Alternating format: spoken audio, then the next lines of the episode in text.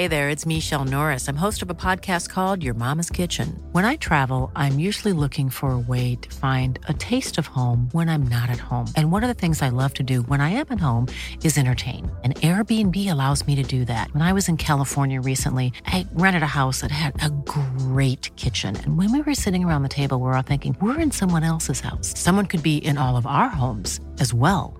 If you have a home, but you're not always at home, you have an Airbnb. Your home might be worth more than you think. Find out how much at airbnb.com slash host. Hey, I'm Ryan Reynolds. At Mint Mobile, we like to do the opposite of what Big Wireless does. They charge you a lot. We charge you a little. So naturally, when they announced they'd be raising their prices due to inflation, we decided to deflate our prices due to not hating you. That's right. We're cutting the price of Mint Unlimited from thirty dollars a month to just fifteen dollars a month. Give it a try at mintmobile.com slash switch. forty-five dollars up front for three months plus taxes and fees. Promo rate for new customers for limited time. Unlimited more than forty gigabytes per month slows. Full terms at mint mobile dot com.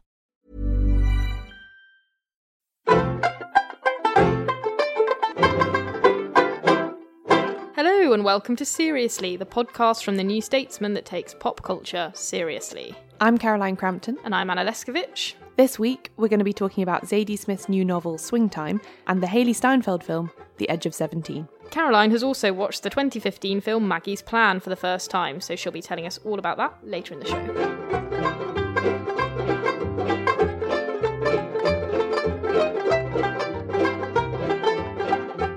Hello!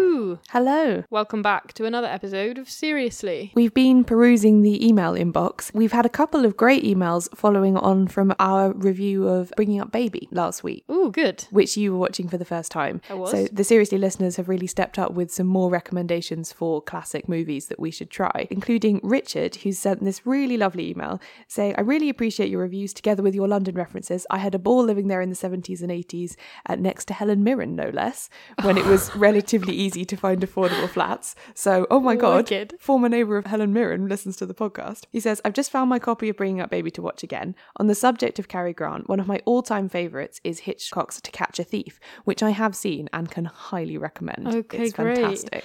Erica Harris also got in touch to recommend some more classic movies. She says, because you both seem to enjoy classic films, I'd like to recommend two of the best classic comedies, The Russians Are Coming, The Russians Are Coming, which Hail Caesar pays homage to, and The Great Race. The Great Race has been one of my favourite films since I was a kid, and I think you would both enjoy its silliness. Same for The Russians Are Coming, The Russians Are Coming. I've also recently watched Swing Time, which is one of your favourites, and it, related to something that we'll be talking about later in the show. Absolutely is. I think I might make twenty seventeen my mission to rewatch all of the Fred and Ginger movies. What a great task. Anyway, back to your emails. We've had one from Nadia, who gets in touch to talk about Fantastic Beasts and Where to Find Them, which is two episodes ago now, I think, yeah, isn't it? And the emails are still rolling in. People yeah. have a lot of thoughts. So Nadia gets in touch to make a point about Newt Scamander's job in the film, because he is a magizoologist, I suppose. Mm-hmm. You know, he's a, a biologist of magical creatures. And she says, it's quite interesting to consider from a scientific racism, racial biology perspective, Newt's role as a magizoologist,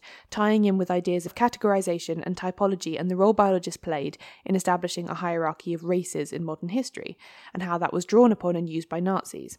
Obviously, Newt's on the good side and doesn't use his science to justify the genocide of Muggles, but his presence raises an interesting question of just that idea of categorization, why it exists, and what role magical scientists played in establishing it.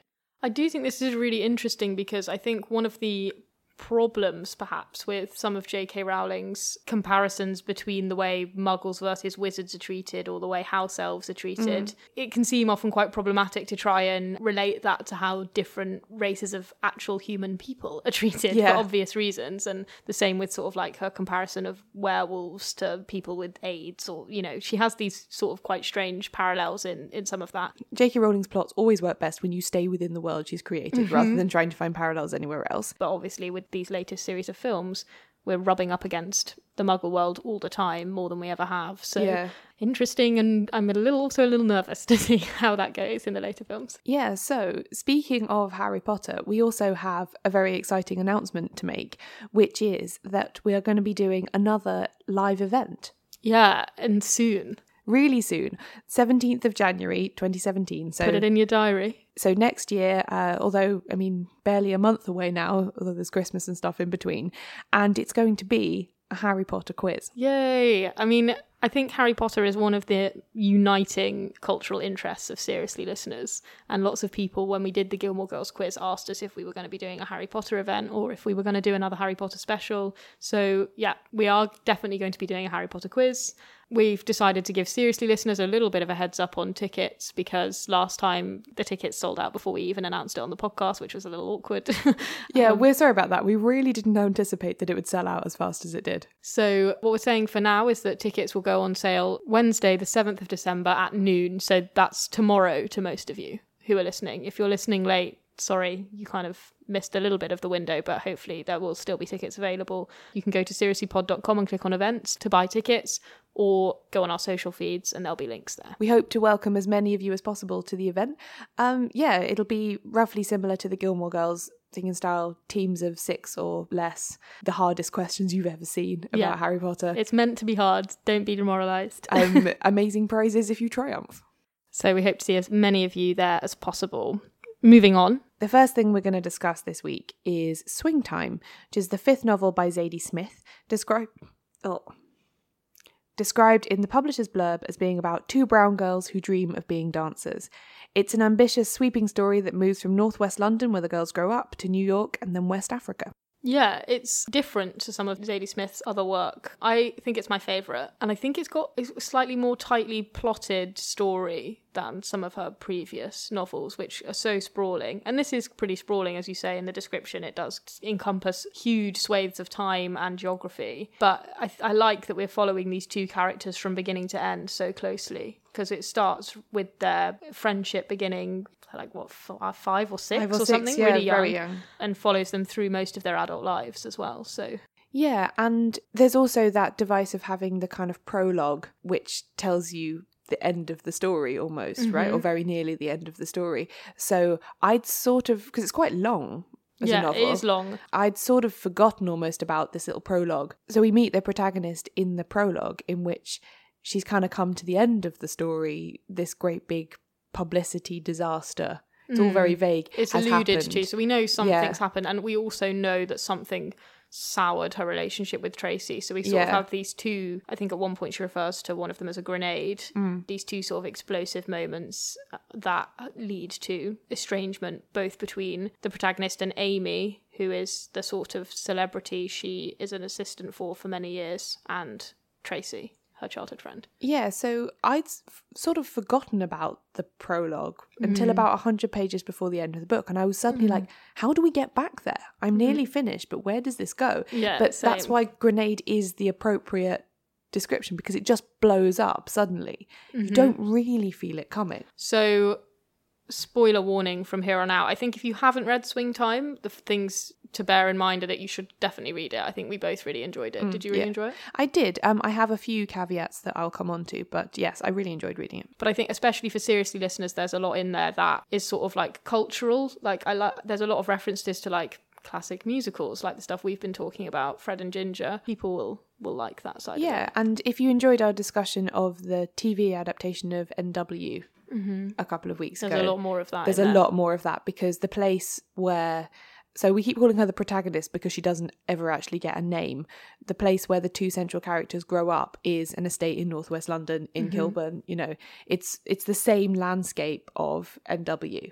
Yeah, and there's a lot of those themes keep coming up again of social mobility and how to escape, but or whether you need to escape a certain background. Exactly, because the protagonist's mum is a very educationally aspirational, um, ambitious woman who ends up becoming an M P. You know, she, she's such a great character. I love her character. Such an amazing character. You know, she's, I just absolutely loved the descriptions of how when the protagonist is a child, she's, you know, always doing some open university degree or another. It's, it's amazing. And I, I love that there's a description of her at some point where they, she says basically that her mum's like uh, renouncement of like capitalism mm. and her extreme natural beauty meant that she was able to like aesthetically reject things like makeup in a way that other women wouldn't be able yeah. to. And it was something like, you know, you don't need like boots when you look like Nefertiti or something. So go read Swing Time. from here on out we're going to be spoilering you. Yeah, so the book starts on this estate with these two mixed race girls both growing up in very different households but in the same place. They go to the same dance class, they're obsessed with the same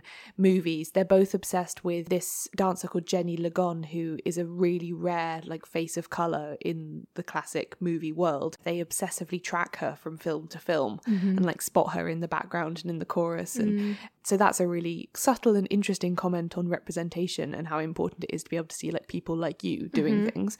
And there's also all these interesting moments in those same movies where there'll be like blackface. Mm. And it's just so woven into the fabric of some of th- that racism in some of those thirties movies. So it, it's interesting watching them sort of grapple with that. Yeah, as children and then as when they're older and stuff as well, yeah. They grow up and they grow apart because although they're both obsessed with dance, Tracy is more talented. Mm-hmm. And is more dependent on the outcome, it feels like. You know, being a dancer is the only thing she's ever going to be. Mm-hmm. Whereas the protagonist, because of her mother's sort of educational ambitions and stuff, it's made clear to her that dancing is a hobby and that actually she's going to go to university or something. And that's what they do. You know, they go their separate ways.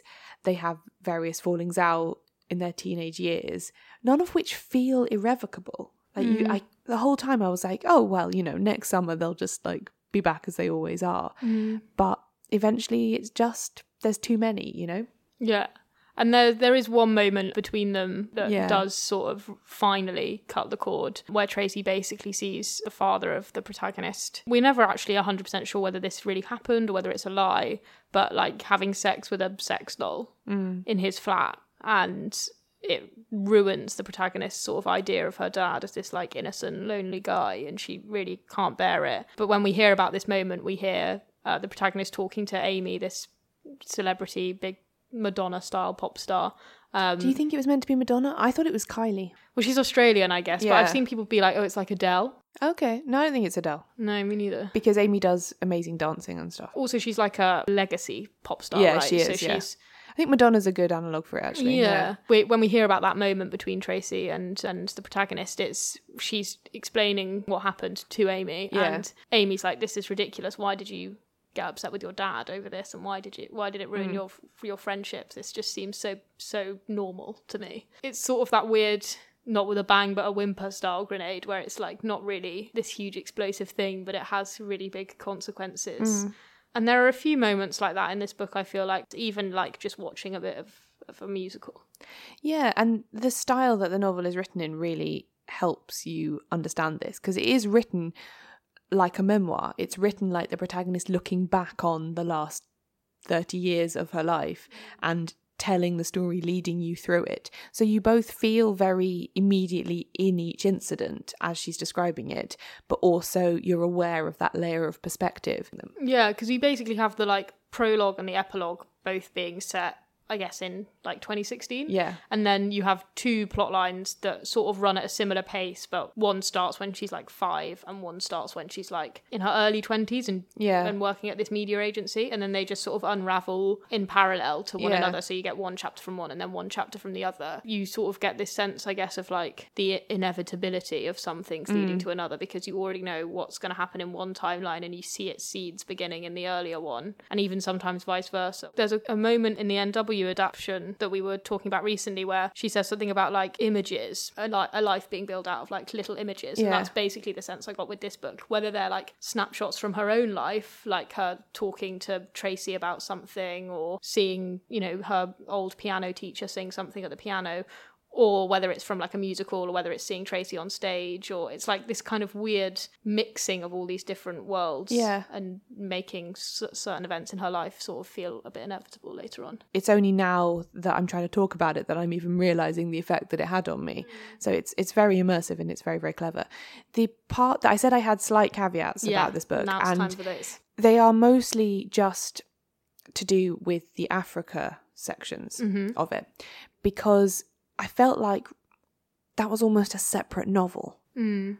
that so the, the main locations of this book are London, New York, and it's never actually said where it is, but I think it's Gambia. Mm. I know Zadie Smith has talked a lot and very, very interestingly and in a focused way about not wanting to participate in an idea of kind of pan-Africanism. Yeah. But I do think she does a bit. Just stuff like never naming the country frustrated me. Presumably it's yeah. deliberate, but I wonder why she Yeah, I wonder why it. she did that, because she talks about it being near Senegal and various other places. And I thought, if you want to completely put at rest the idea that you're not talking about Africa in like a wishy-washy, slightly sort of vague sense, then name the places, like say where it is and make it very clear that this is a specific experience of people living in this place at this time. Mm. I wonder um, if it's meant to also be a reflection on the protagonist in that mm. we get this, there's a bit on the plane where she's talking to someone and she's like, oh my God, what's it like where we're going? And the guy on the plane is like, I've never been there, I don't know. And she's like, oh yeah, but you know what I mean. And he's exactly. like, what do, what do you mean? They're all different countries. You would not ask me, like, what's Germany like if you knew that I'd lived in France for a year? Yeah. So I wonder if it's meant to be like a revealing of her sort of yeah, possibly slight wishy-washy vibes towards the country. Because uh, I feel like it, the, the descriptions seem to get a bit more specific as it goes on. Yeah, I think as she gets, as she goes, spends more time in the place and gets more familiar with it. Mm. But um, yeah, so and some... And because of, maybe because of the vagueness, and again, maybe we're just supposed to take this on board as the protagonist's point of view, but I would absolutely read a novel by Zadie Smith about West Africa. I really want her thoughts on this. Mm-hmm. I don't necessarily want her thoughts filtered through a slightly ignorant character. Yeah. I don't know. Fair enough. I found that lots, in the discussions of Swing Time, there's been lots of discussions of like fame, but mm. for me, this didn't really feel like a novel about fame at no. all. No. It just incidentally, there is a famous character in it. Yeah, um, Amy seem o- much more about normal people and normal lives. I loved it. We really want these book sections to be, you know, quite collaborative, so do email us with your thoughts.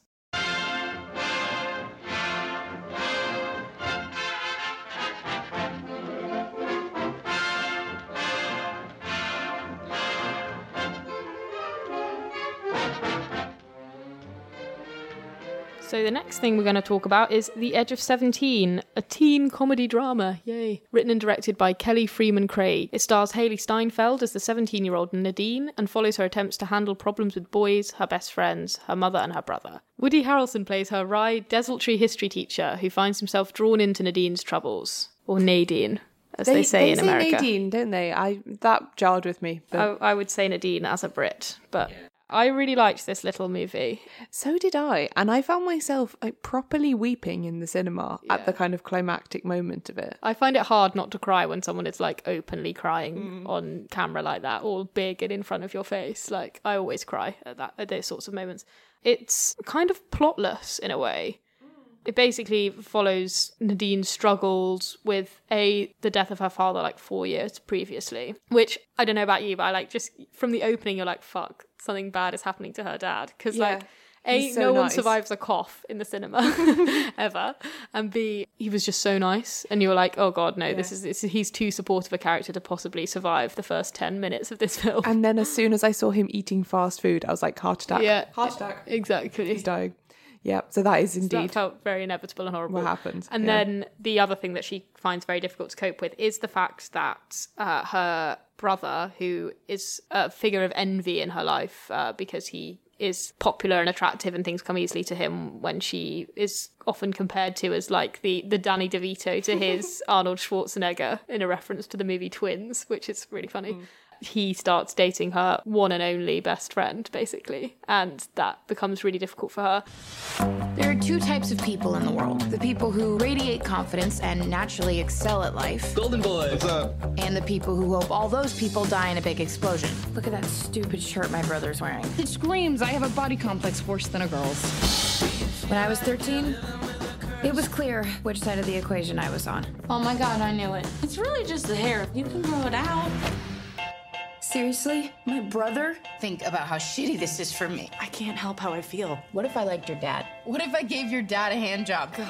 Oh, Louis, why you look so hot with that belt phone. Ew. Oh, no. Oh, oh, Chris, you're home early. I'm not even going to respond to that. I feel like there's a trend in pop culture lately. Correct me if I'm wrong. I feel like I saw it a bit with the Gilmore Girls stuff and more generally, but a sort of like tough love approach to characters where you're like, God, that was so annoying of her to get annoyed by that. She has no right to, like, mm. own... and I, which is obviously true. So I th- I feel like the popular response to this at the moment might be, like, why does Nadine act like such a bitch when her brother and her best friend start dating? It's not any really any of her business. She should just support them. It's actually quite nice and allows for her to get closer to her brother in a way that she'd probably quite like.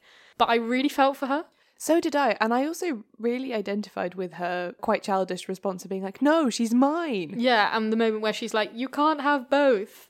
Yeah. I quite like that she was like, what, what, how, how come you suddenly get to have my brother and me what, when I'm so unhappy about this? Like, you have to pick. And she's like, no, I'm not going to pick. And you're like, well, that means you're picking him. You know, that is sort of a thing.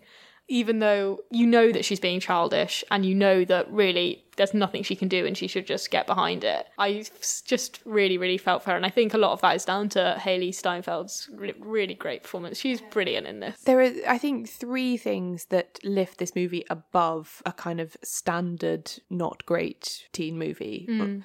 And one is her acting, which is really, really good. It's very hard to make a character who does so many terrible things in such a short space of time and seemingly has no mm. empathy at all. So likeable. So likeable, yeah, absolutely. The second thing is the writing and direction. When I saw that this was both written and directed by the same person and that that person was a woman, I was like, yes, this makes total sense mm. because it's very empathetic to the teenage girl experience. Yeah. And then the third thing is actually the, I don't know whether it would be the cinematography rather than the director or both, but there are some really funny and interesting like cuts and stuff in this film. Mm. So like I'm thinking of the particular incident where Nadine and her brother's mum goes away for the weekend, and so they have a free house, so they like have people over and they get really pissed. And Nadine passes out, and then the next morning she wakes up and she finds that her best friend is in bed with her brother. So you get that horrible scene, but then it just cuts really bluntly to Nadine and her friend sitting outside on the curb with like in completely similar poses with their heads in their hands. And I was like, that is a really brave move by a director, not to show all the yelling and the recrimination and but just jump straight to the, like, we've got to go outside and talk about this yeah. bit. And there were loads of things like that where just shots began in unusual places or just that, like, really led you through the story in a way that felt a bit unexpected. Yeah. I didn't notice that at the time, but now you said that, it's definitely true.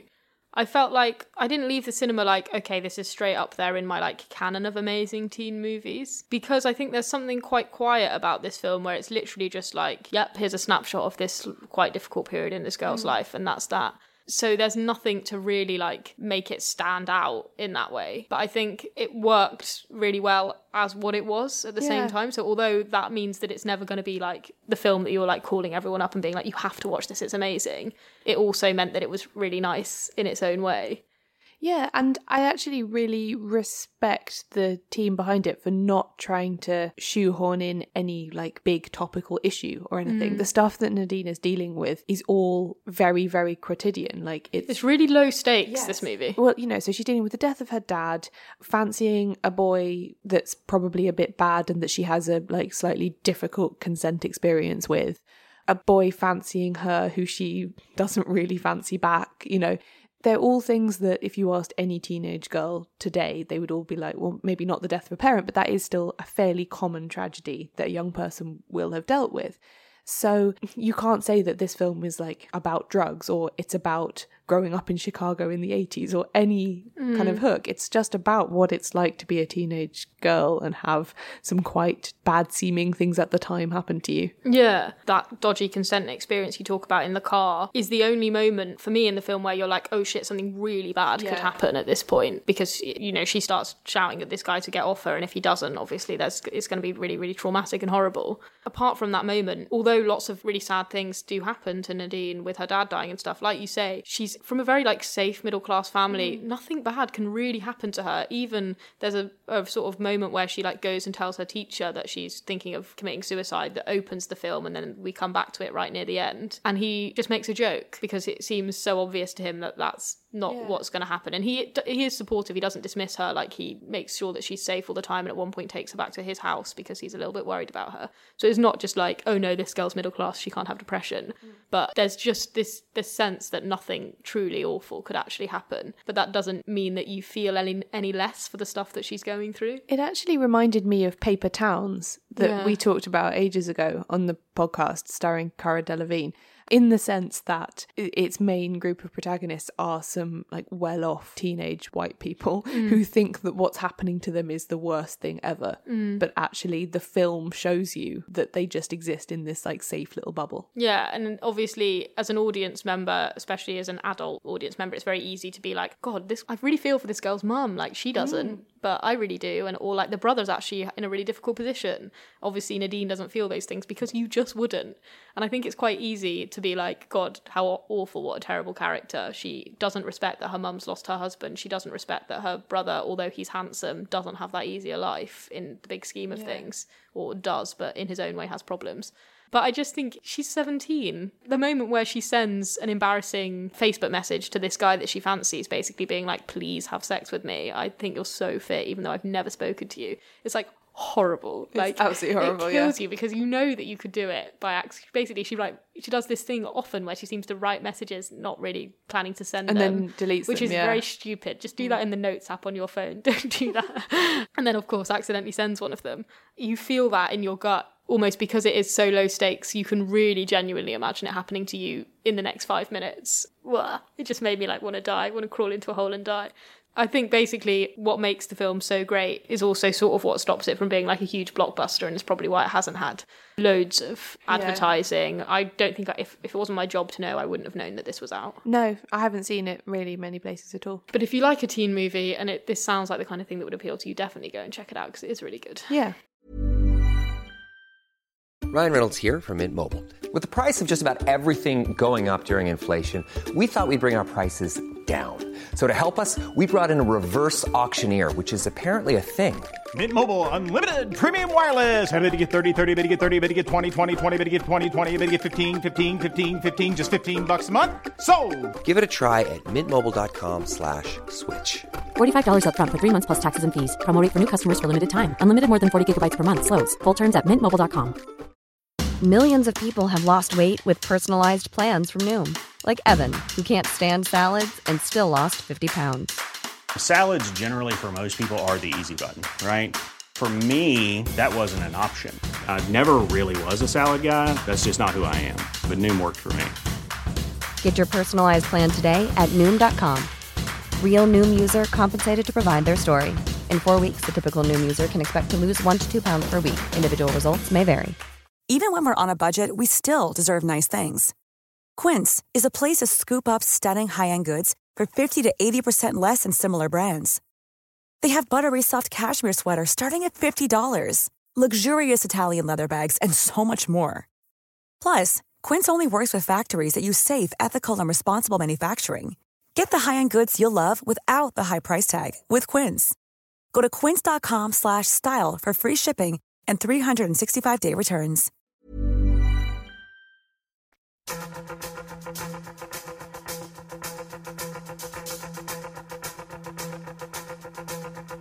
Just like the wide winged dove sings a song that sounds like she's singing. Ooh, ooh, ooh. Just like the wide winged dove sings a song that sounds like she's singing. Ooh, baby, ooh. So last week I recommended that Caroline watch Maggie's Plan, a sort of comedy starring Greta Gerwig, Ethan Hawke, Julianne Moore, about the titular Maggie's titular plan. Caroline, what did you make of it? I really enjoyed it. I wasn't quite expecting to because I'm not actually a fan of Ethan Hawke based on almost nothing. I feel like when someone's a movie star, I'm allowed to be like, I don't like looking at your face, therefore I don't want to see any of your films. Okay. But so, you know, I did watch this one because you recommended it. And although he plays an unbearable character. He, totally unbearable. He plays a kind of um, socio-philosopher guy who loves Zizek, which is just really, really, really funny because, you know, we all know those guys who love Zizek. Yeah, yeah. And And, and the film basically is this love triangle between his character and then um, Julianne Moore, who plays his kind of first wife, his first two kids with, and then he cheats on her with Greta Gerwig's character, Maggie. Who's basically one of his students. Yeah. Oh, well, no, she she works at the same oh, yeah, college sorry. as him, but she's that. she's much younger than him and could easily be one of his students. And they have that weird sort of like student-teacher vibe in their relationship, yeah. and that she's like really supporting his like huge intellectual endeavours, and like she couldn't possibly understand what he's talking about half the time, kind of feels a bit yeah. patronising. So I have patronised her there by calling her his student, but there is this sort of patronising element to their relationship. Yeah, you know, the whole idea is that he's working on this great important novel and therefore she should do all household tasks and put her own career on hold. So a few years into their relationship, after she's had a child, which she really wanted to do, she was considering doing it on her own before she got with him.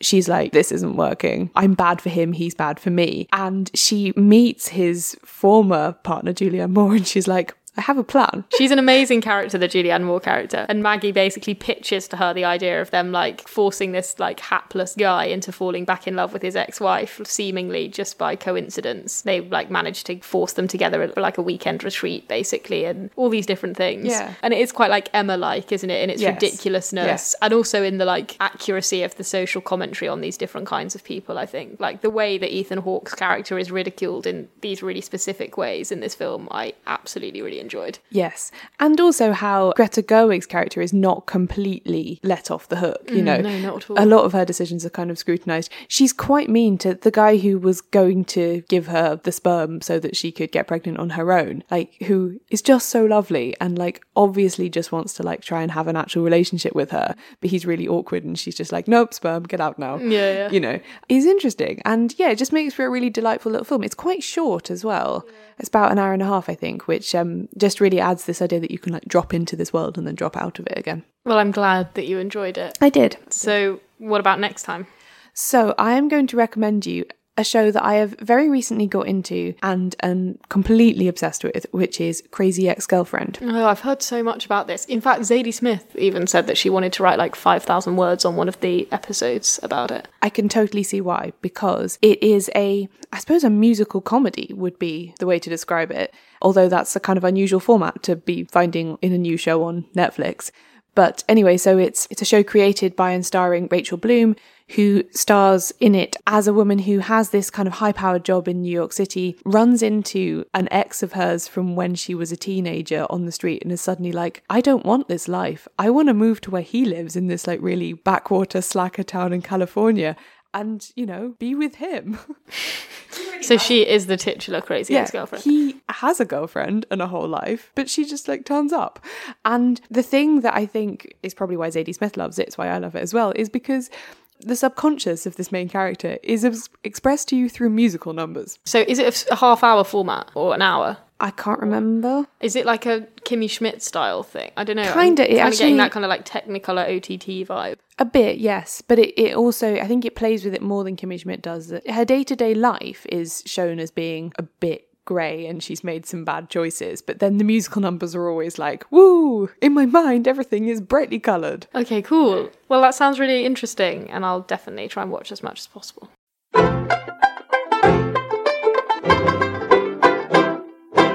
Thanks for listening to this episode of Seriously, the pop culture podcast from the New Statesman. If you enjoyed the show, why not subscribe to make sure you never miss another episode? You can find us wherever you get your podcasts, including in iTunes, where you could also leave us a rating and a review because it helps other people find the show. Our next event, the Seriously Harry Potter quiz, goes on sale Wednesday the seventh of December at noon. Go to seriously pod dot com and click on events to get a ticket. Hurry though, it will sell out fast. It's taking place on the seventeenth of January twenty seventeen at the Book Club in Shoreditch. Also there on our website, you'll find all our back episodes, including our specials on Gilmore Girls, Harry Potter, Love Actually and Friends. We're also available many other places on the internet, including on Twitter, Facebook and Tumblr. We're S R S L Y pod on all of them. We love getting your recommendations for things we should feature on the show or just hearing your thoughts on what we've already discussed. Get in touch on social media or email us on seriously pod at gmail dot com. And if you feel strongly that more pop culture needs to be taken seriously, spread the word and tell your friends and family about the podcast.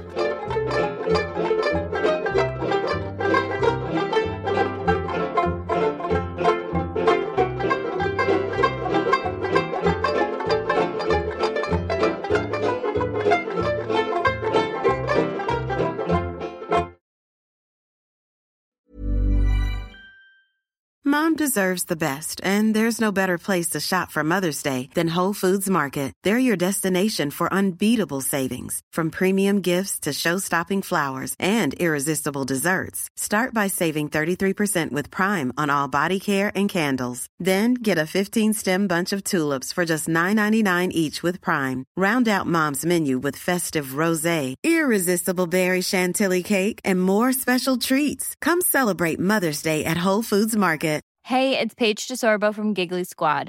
High quality fashion without the price tag. Say hello to Quince. I'm snagging high-end essentials like cozy cashmere sweaters, sleek leather jackets, fine jewelry, and so much more. With Quince being fifty to eighty percent less than similar brands. And they partner with factories that prioritize safe, ethical, and responsible manufacturing. I love that. Luxury quality within reach. Go to quince.com slash style to get free shipping and three sixty-five day returns on your next order. Quince.com slash style.